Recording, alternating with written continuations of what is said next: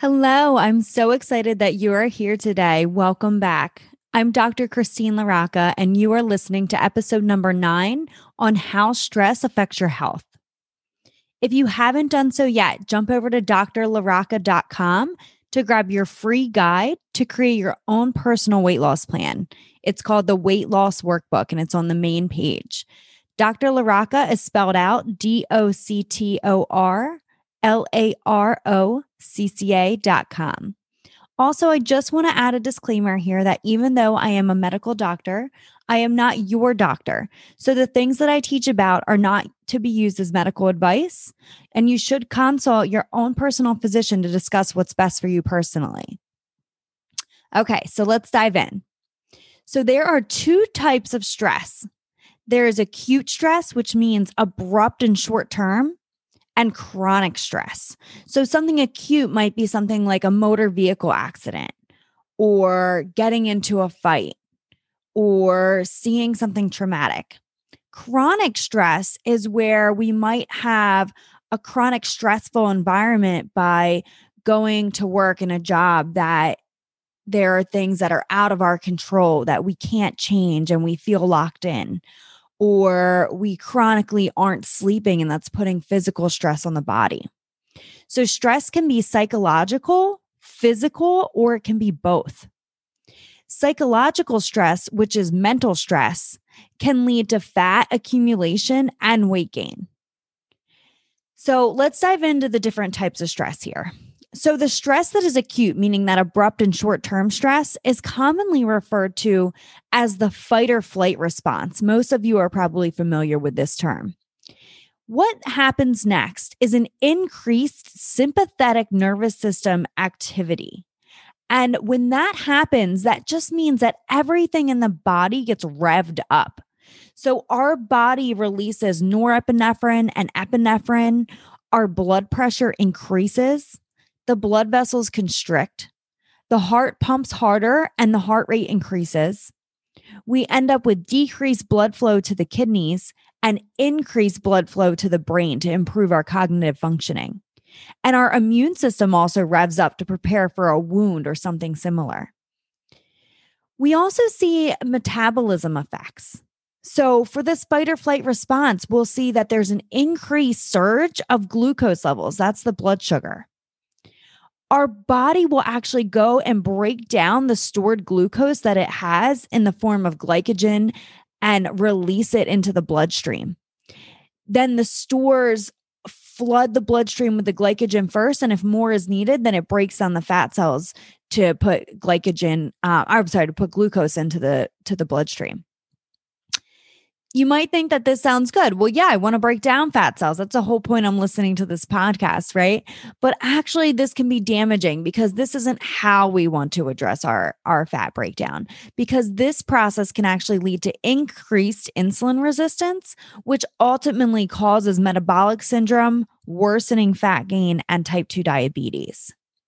So, another effect that we can see with this acute fight or flight response our physical effects. We can actually see an increased tolerance to pain because our body's bracing for impact, but still needs to be able to function and run away or stay and fight. So let's jump into the next part the chronic. So, this is sometimes referred to chronic stress as submit and stay response, which is interesting, right? So, the acute one is the fight or flight, and the chronic stress response is called submission and staying. So, chronic stress can over time increase body fat, causes endocrine diseases by dysregulated hormones, and causes a weakened immune system. So, I want to go into a little bit of detail here on how we see these hormone effects. So, I want to tell you about the specific parts of your brain. And I don't expect you to remember every part of this, but sometimes when we get a little bit down and dirty into the science, it can really help things stick for the overall picture that, wow, this really affects my hormones. So, the first thing that we see is an increase in the hypothalamic pituitary axis activity. This is the hypothalamus and pituitary region of the brain. It's in the center of the brain. This increases hormones. The one you're probably most familiar with is called cortisol, but it also increases corticotropin releasing hormone, adren- adrenocorticotropin, arginine, and vasopressin. Vasopressin is the one that increases our blood pressure, blood pressure, and then oxytocin as well. Um, the hypothalamic pituitary axis activity increases body fat in a disproportionate way, meaning that muscle is actually broken down and fat is deposited around the abdominal region. Overall, increases blood pressure because of that vasopressin and other mechanisms and makes it harder to process the blood sugar.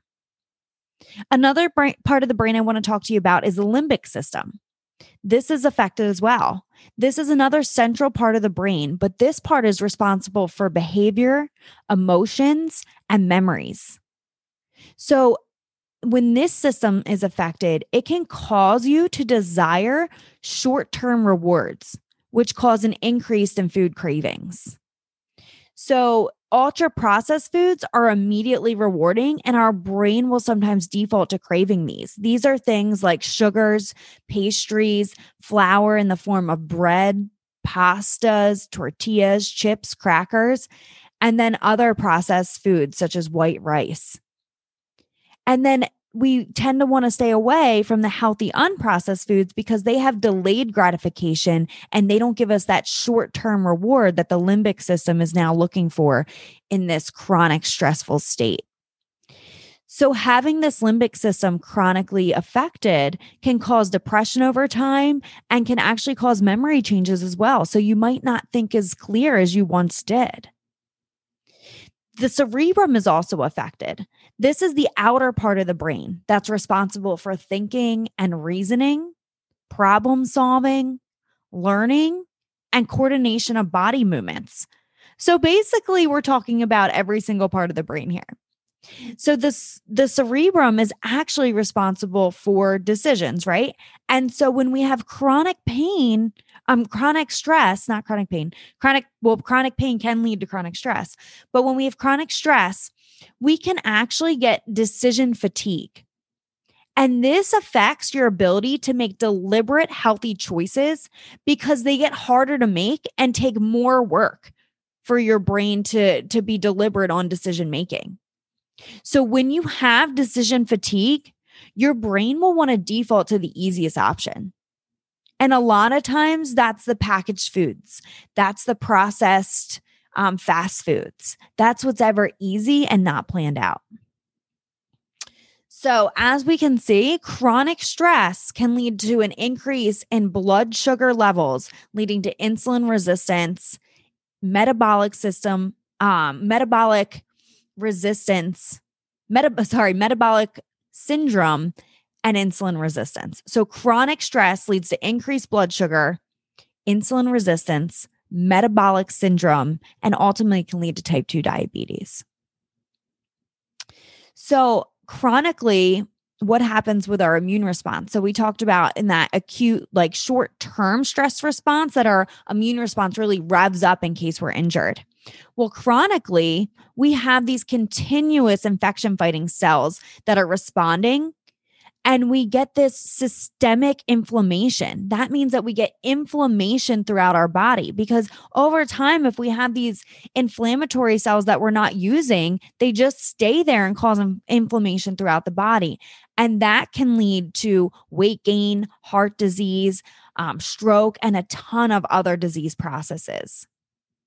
And then what happens is, when it comes to actually fighting an infection, we have an decreased immune response because our immune our immune cells are actually already recruited to other areas of our body. The other physical effects that we see with chronic stress are decreased tolerance to pain and worsening sweet sleep quality. And so you could see that if we have this chronic stress and it's causing increased pain because we have a decreased pain tolerance, this is like a cycle, right? That causes worsening sleep quality. And then this cycle leads to increased stress. So this is a cycle that we have got to break. So what can you do? The number one thing that I want you to do right now is I want you to take a minute and I want you to identify your sources of stress. So take a second now. I'm going to pause so you can think about a few sources of stress. Now, I want to address them and I want to do this right now. I don't want you to just say that you'll do this. I don't want you to give an eye roll and say that you need to do this. This is affecting your health and it needs to be dealt with now. So let's focus on one of those sources of stress. So the first the first step is identifying that source. So right now I want you to identify one source of stress that may be the largest source that we're going to focus on today.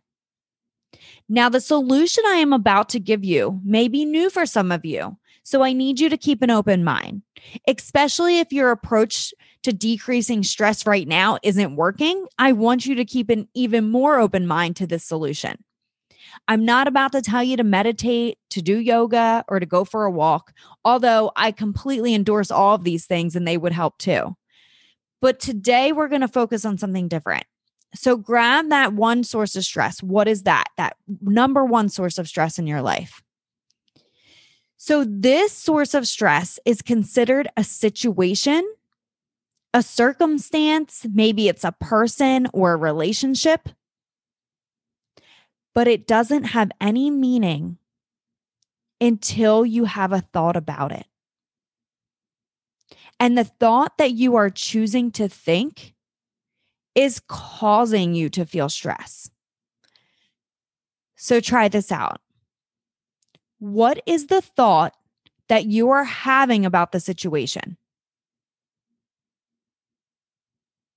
Say it out loud.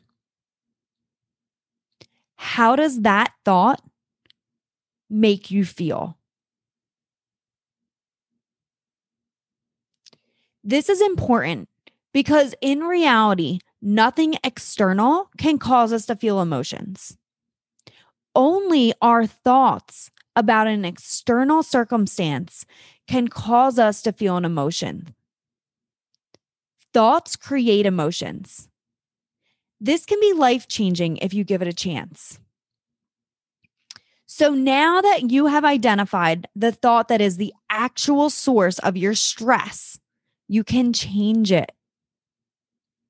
You can't change external things in the world. You can only change your thought about them. Now, maybe over time, right? There are things that, you know, we're set out to want to make an improvement in the world. But right now, in this second, right here, you can change the way you feel, but you cannot change that external circumstance right this second. So now I want you to change it. I want you to decide decide what you are going to think about this circumstance deliberately. What emotion do you feel when you think that new thought? So, right now, decide what the new thought is going to be and say that out loud. Now, what emotion do you feel when you think that new thought? And try to narrow it down to one word. Now, the key here is the practicing this new thought over and over. Your brain has been conditioned to think your un- unintentional thought that was causing you stress. It has even physically strengthened nerve pathways in your brain. Now is your time to create new thoughts and new pathways. You are in control of your feelings and you are absolutely in control of many aspects of your health. Take back your control. When you go over to the website and you download that free weight loss workbook, there is a whole section and worksheet dedicated to this to this thought process. This is called the model, the self-coaching model. This is as equally as important for weight loss as the nutrition, the exercise, and all of the other work that we are doing this might be even more important because without the right mindset, without deliberate thinking, you will not be successful. So jump on over, get that free weight loss workbook, and do the worksheet today on the thought models. This will be really helpful for taking you through this process, especially if right now you're listening in your car or in your place where you don't have a, um, the ability to write down your thoughts. So I give you a platform to be able to do that. So that's what I have for you today. I really want you to take this and let it sink in. I really appreciate you being here and listening, and I hope that this can help you along your weight loss journey. If you have a minute, please leave me a podcast review on iTunes or Spotify or whatever your podcast listening venue is. Doing this will help me out and make the podcast more viewable by others that are searching for weight loss solution. So I'll talk to you soon, but in the meantime, make the most out of your time now and take back control of your health. All right, bye now.